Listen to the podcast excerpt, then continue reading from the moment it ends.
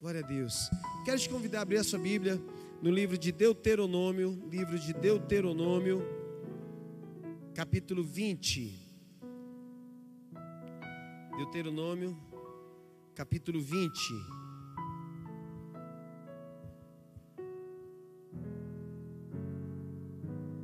Nós vamos à palavra do Senhor, livro de Deuteronômio, capítulo 20 a partir do versículo 1. Versículo 1. Quando nós lemos as Escrituras Sagradas, nós temos direções do Espírito Santo, seja para qual for a área. Eu sempre digo que quando nós lemos o livro de Provérbios, Paulo, coloca um pouco de retorno aqui para mim, só um pouquinho aqui. Provérbios ele é uma lição diária para nós. Então lá você vai encontrar sobre o casamento, lá você vai encontrar sobre as suas finanças, você vai encontrar sobre é, você não ser preguiçoso, você vai encontrar sobre você não ser fiador. Então existe muitas instruções dentro da Bíblia. E aí hoje eu vejo quantos é, líderes e coaches né, aí da vida, mas quando você vê o fundamento de cada é, palestra, eu, eu penso assim: se as pessoas estudassem, lessem a Bíblia, saberia que tudo isso que ele está falando encontra-se nas Escrituras Sagradas. Então, quando você começa a ler e estudar a palavra, você se alimenta de sabedoria, amém? Amém.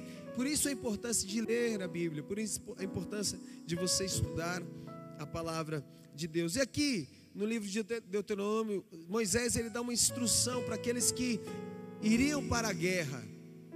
E nós vivemos em um tempo de guerra. Eu sempre falo que não tem tempo de paz para nós, irmãos. Por quê? Porque o diabo, ele luta todos os dias para nos destruir para nos matar, e é isso que diz lá em João 10,10: 10. O diabo veio para matar, roubar e destruir. Mas a nossa esperança é saber que Jesus, ele veio para nos dar vida e vida em em abundância. Amém. Mas nós não temos nós não podemos nos colocar em folga, porque todo dia é dia de guerra. E no versículo 1, vamos ao texto. Quando saíres a peleja contra os teus inimigos e vires cavalos e carros e povo maior em número do que tu, não os temerás, pois o Senhor teu Deus que te fez sair da terra do Egito, o que? O que, que ele diz? Está, está contigo. Primeira coisa que o Senhor fala que tem que deve nos trazer segurança é o que diz o versículo 1. Quando saíres a peleja contra os teus inimigos e vires, quando você enxergar que são numerosos, são maiores, o que, que você consegue enxergar hoje na sua vida que talvez seja gigante? Esse é um lugar que eu não consigo vencer sozinho é uma barreira, é uma luta, é uma circunstância. Meu Deus, eu não consigo enxergar uma saída nessa área. Mas quando nós olhamos aqui a instrução do Senhor para a guerra, e talvez é esse momento que você vive, um momento de guerra, Deus nos mostra aqui uma luz na Sua palavra. E Ele diz assim: quando você enxergar, ver os seus inimigos, Ele fala assim: olha não os temerás. E ele diz: Pois o Senhor teu Deus, que te fez sair da terra do Egito, ele está contigo. Quantos sentem a presença do Senhor na sua vida? Dá um glória a Deus aí, dá uma salva de palmas para o Senhor.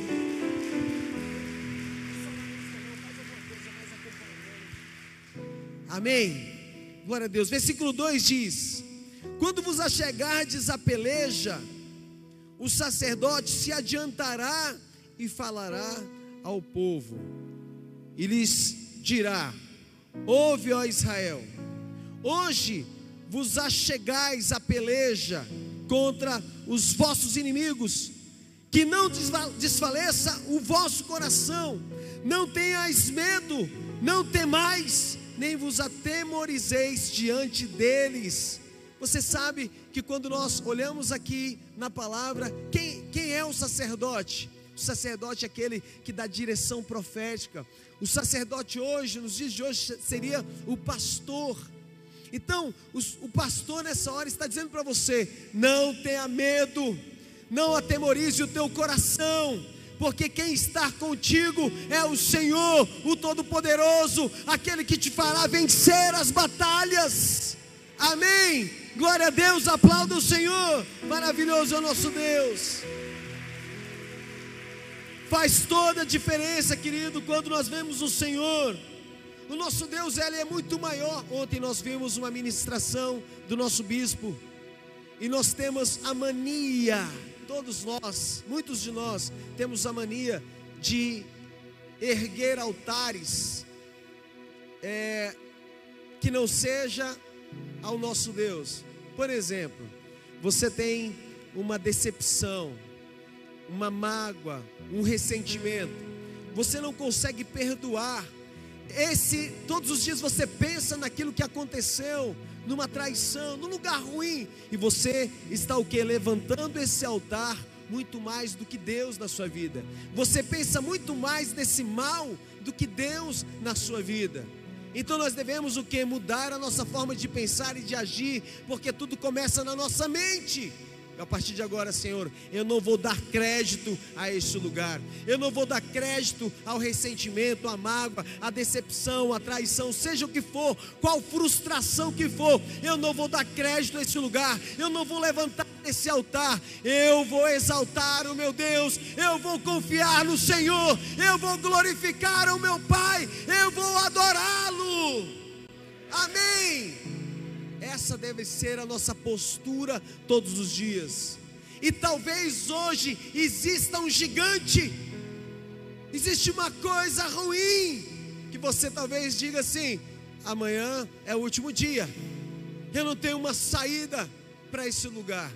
Pois eu quero que você entenda aqui a orientação de Moisés. Moisés ele diz: Olha, não temas, diz o Senhor, eu sou contigo. Será que eu posso ver um glória a Deus aí?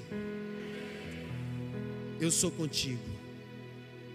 Ele começa lá no versículo, ele diz lá no versículo 4: Pois o Senhor vosso Deus é quem vai convosco a pelejar por vós contra os vossos inimigos para vos para vos Irmão, como é que eu vou ter medo?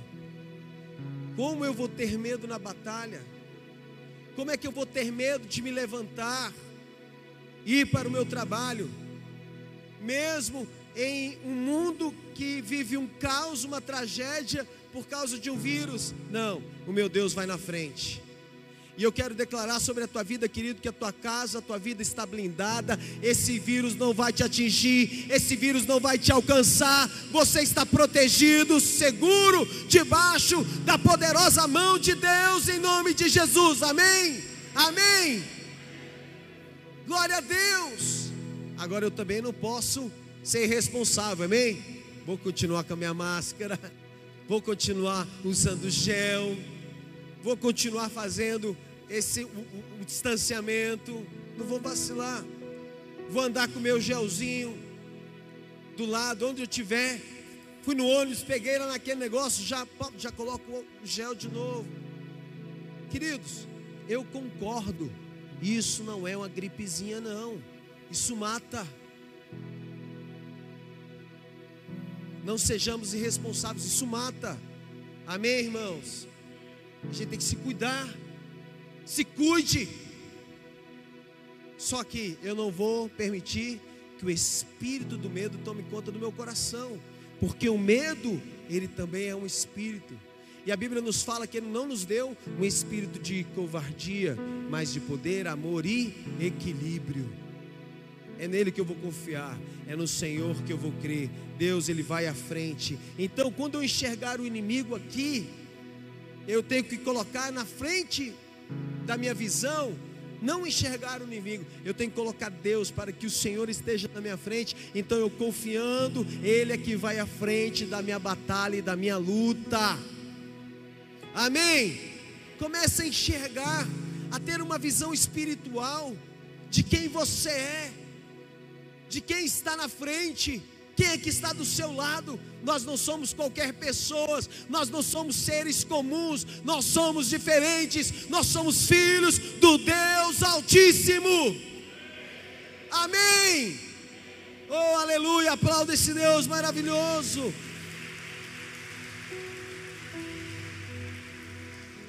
Você sabe quando no versículo 4, o uso do nome pelo qual Deus se revelou ao povo, quando estabeleceu com ele a aliança, o Senhor, essa palavra no original, presta bem atenção, querido.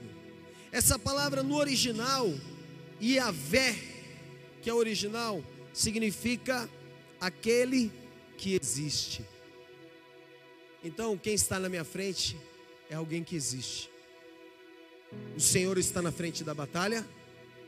Amém não é um ser que não existe, não. Ele, Yahvé, Senhor, o nosso Deus, ele existe. E se você tiver fé, confiar em Deus, você pode ter certeza, haverão grandes livramentos para a sua vida. Talvez livramentos que você nem imaginou Deus ele te livrou, te livrou de uma bala perdida, te livrou de um acidente, te livrou de uma enfermidade, talvez até desse vírus maldito. Você não está vendo, mas o Senhor, querido, enquanto você dorme, Deus ele está trabalhando, ele continua trabalhando pelas nossas vidas. Deus nos ama. O Senhor ele te ama. Não é prazer dele que a malignidade e o mal atinja a tua vida e entre na sua casa. Não, não é o prazer, mas por causa muitas vezes da nossa irresponsabilidade, o mal ele entra por causa de uma brecha e de um mal. Agora o que diz no versículo 5? Primeiro, ele fala dá uma orientação aos sacerdotes. Sacerdotes quem são? Vamos colocar nos dias de hoje, pastores. Então a importância de você ouvir a voz de um pastor. Não é porque ele é um ser, né? Ai, sabe? Não temos lutas, amém? Posso confessar, irmãos, tem momentos na nossa vida, eu acho que todos vocês passam por isso. Tem dias que para chegar na casa do Pai é tanta guerra, tanta batalha, tanta luta. Às vezes você vê o pastor, ele está sorrindo, mas é porque a Bíblia diz que a alegria do Senhor é a nossa força. Aí você puxa o sorriso dele, mas dentro da alma, às vezes ferido, machucado às vezes traído, mas o que nos dá força é saber que quem está na frente da batalha é o Senhor. E aí quando você sobe nesse altar, aí já muda.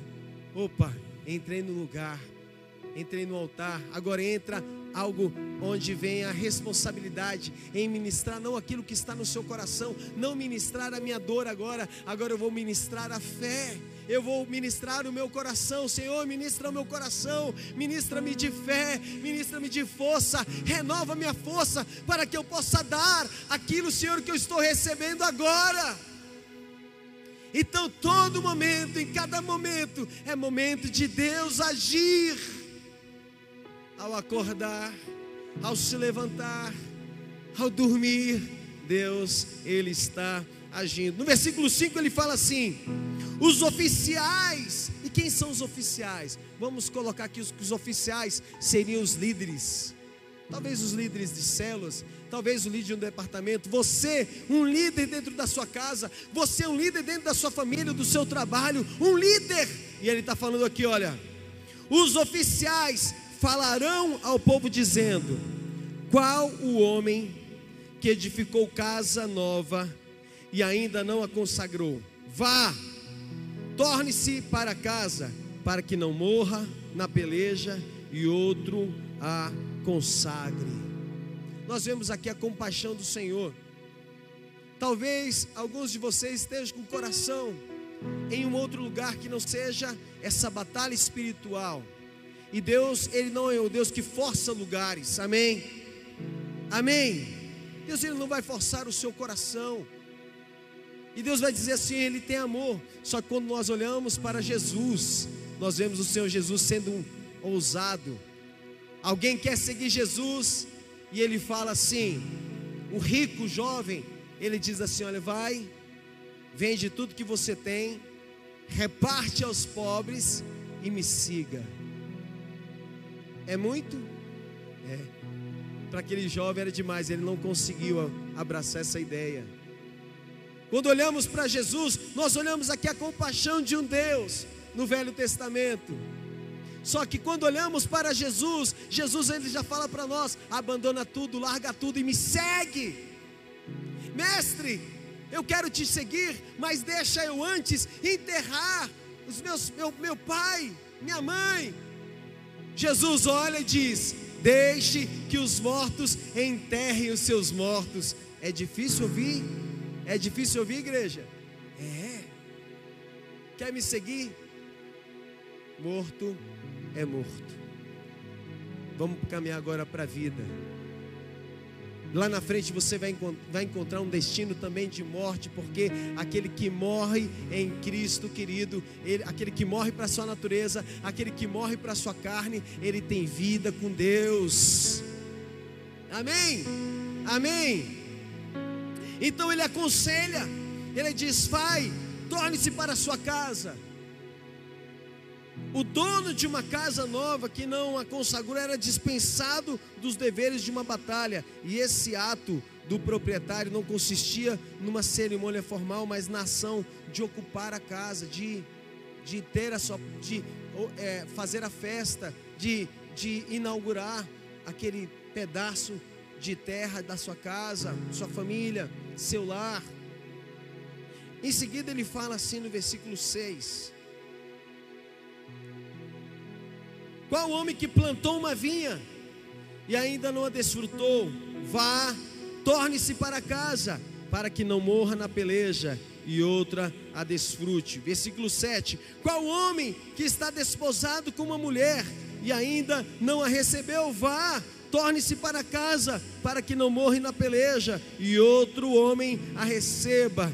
Agora, querido, olha o que diz no versículo 8: E continuarão os oficiais a falar ao povo, dizendo: qual homem medroso e de coração tímido? Olha só o que ele fala: vai, torne-se para casa, para que o coração de seus irmãos não se derreta como seu coração. Olha o que, que ele está dizendo: o covarde não pode estar junto na batalha. O covarde medroso, ele não pode estar comigo na guerra. Deus uma vez me deu uma frase que ela diz assim: Um amigo covarde ao seu lado é um inimigo na batalha. É ou não é? Para que, que eu quero alguém covarde do meu lado? Para atrasar a minha vitória. Se for atingido aquele medroso, ele vai me dar um trabalho, eu vou ter que socorrer o um medroso, que vai me dar trabalho. Deus, querido, Ele não se agrada de pessoas que são covardes na batalha, coração tímido para guerrear.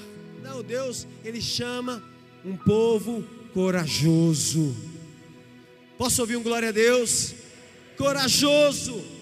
Você sabe que lá em Provérbios capítulo 24, ele fala assim, 24, versículo 10. Ele diz assim: Se te mostras fraco, no dia da angústia, a tua força é pequena. Deu para você entender? Está vivendo um momento de angústia? Quantos têm vivido um momento de luta, de angústia? Eu tenho. Quem, quem mais está nesse lugar? Às vezes aquela luta, aquela angústia, mas aí Deus orienta. Se te mostras fraco, está difícil a batalha, Está difícil esse momento? Não. Eu vou levantar minha cabeça, eu vou orar, eu vou crer, eu vou jejuar, vou fazer campanha. O inimigo não vai me derrotar, porque quem está na frente da batalha é o meu Deus. Aleluia.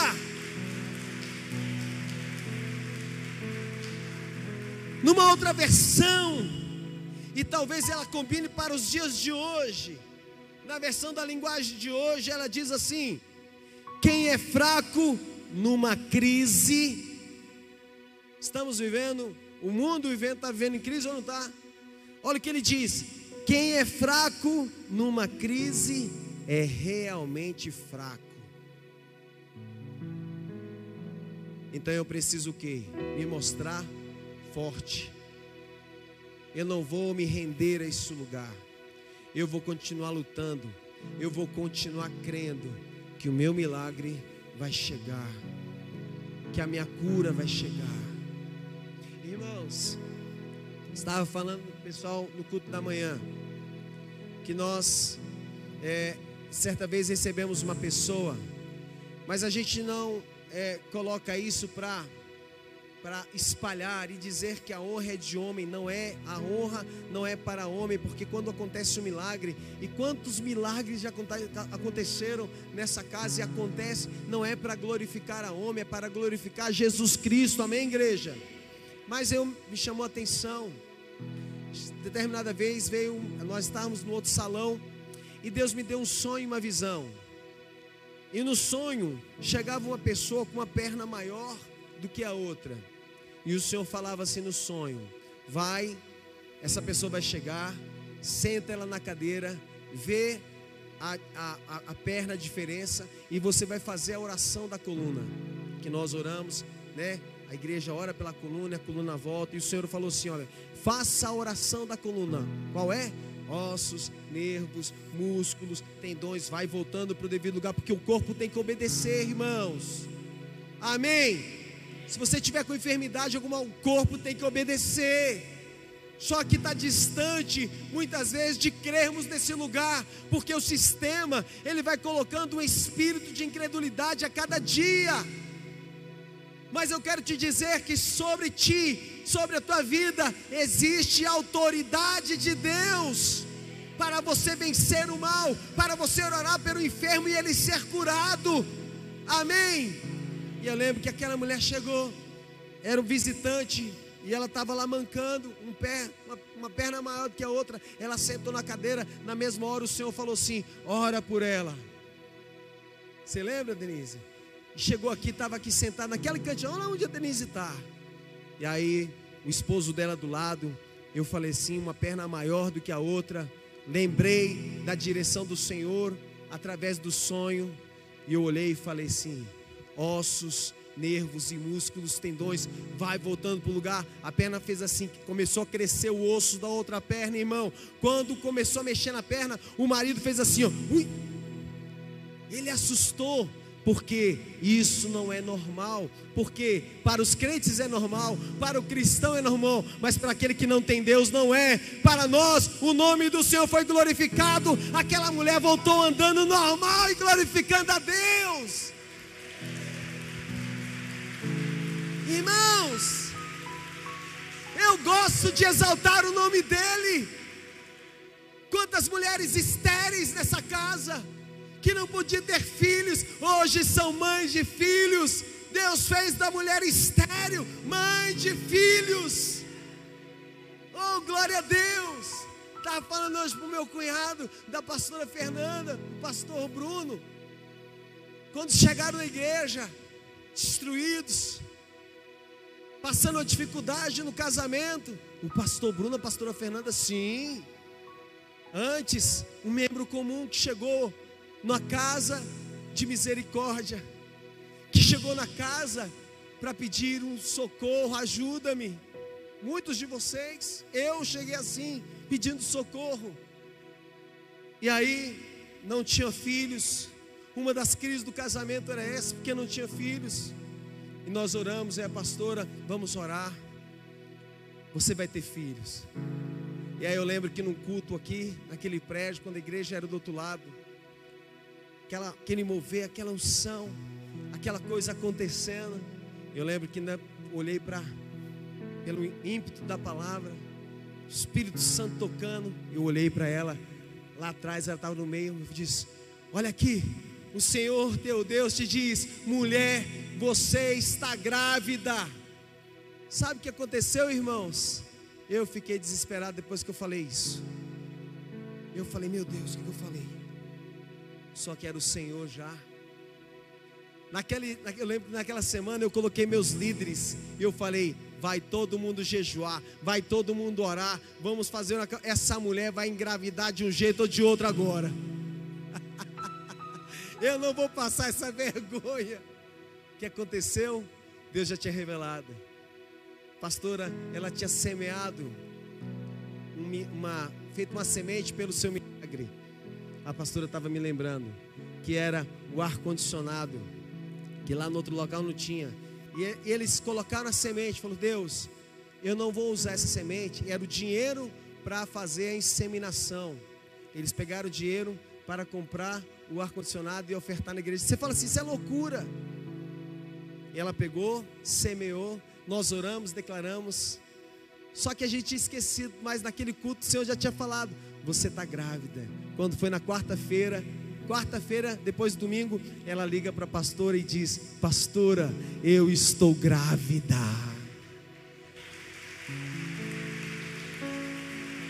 Servimos um Deus de milagres. Amém. Ora, o nosso Deus fez um morto ressuscitar.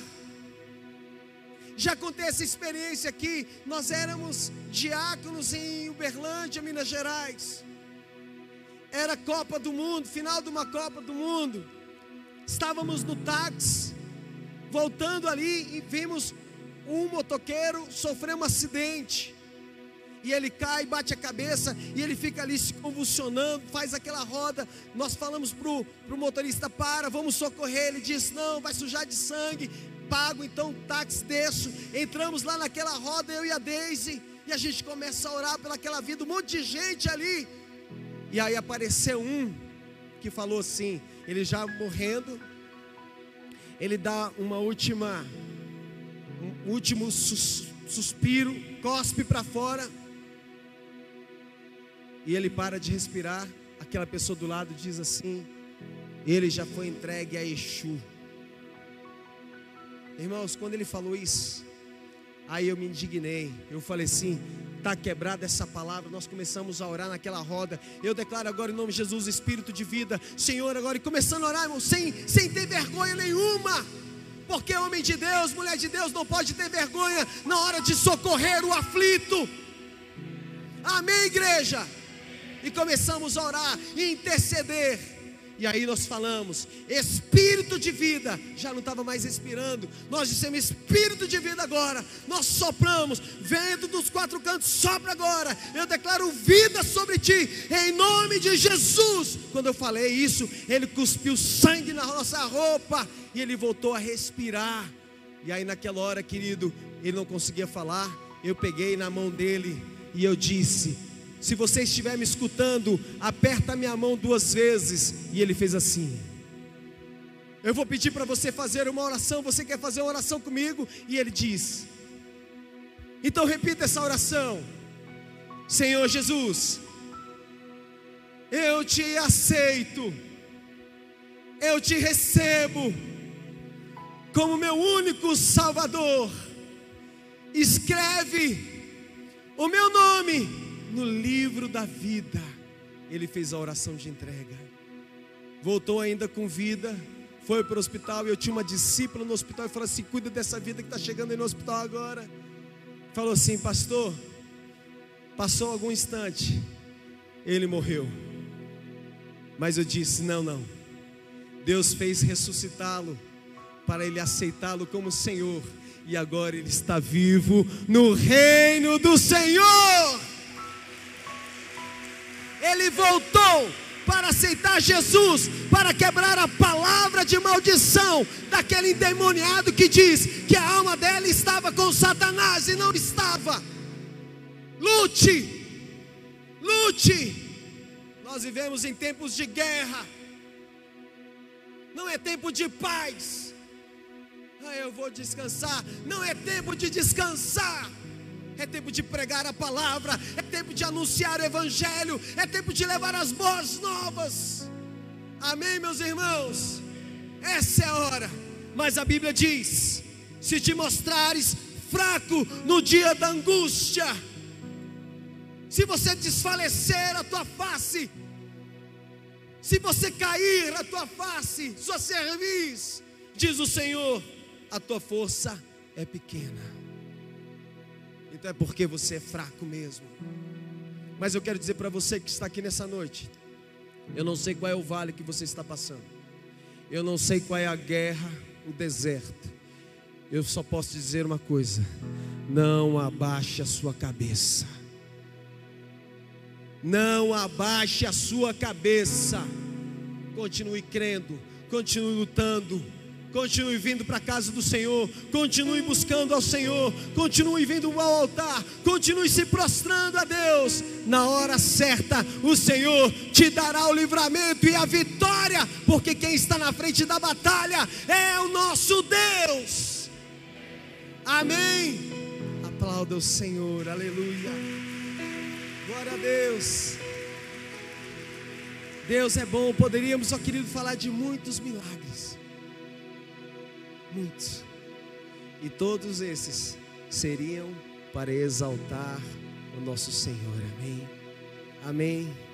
Em nome de Jesus. Eu quero que você, nessa unção de presença de Deus, eu quero que você fique de pé. Levanta suas mãos para o céu. Levante suas mãos para o céu. Quem é que está na frente da batalha? É o nosso Deus. O nosso Deus é grande. Amém? Levanta sua mão.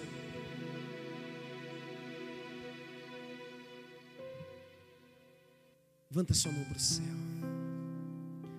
Em nome de Jesus. Levanta sua mão. Nós temos um Deus maravilhoso, querido. E aqui nós vemos no texto que o povo de Israel havia um conselho, uma direção do profeta, e ele dizia: Olha, o inimigo ele pode ser maior. Quando você enxergar, você vai enxergar um exército maior, mas eu estou na frente. Eu, eu sou grande, amém? Eu estou na frente da batalha. Ele diz no versículo 1: Quando saíres a peleja contra os teus inimigos e vires cavalos e carros e povo maior e numeroso do que tu, maior do que você, mais numeroso do que você, ele diz: Não os temerás, pois o Senhor, teu Deus, que fez sair da terra do Egito, está contigo. Eu quero dizer a você, Deus está contigo. Deus está contigo. Amém.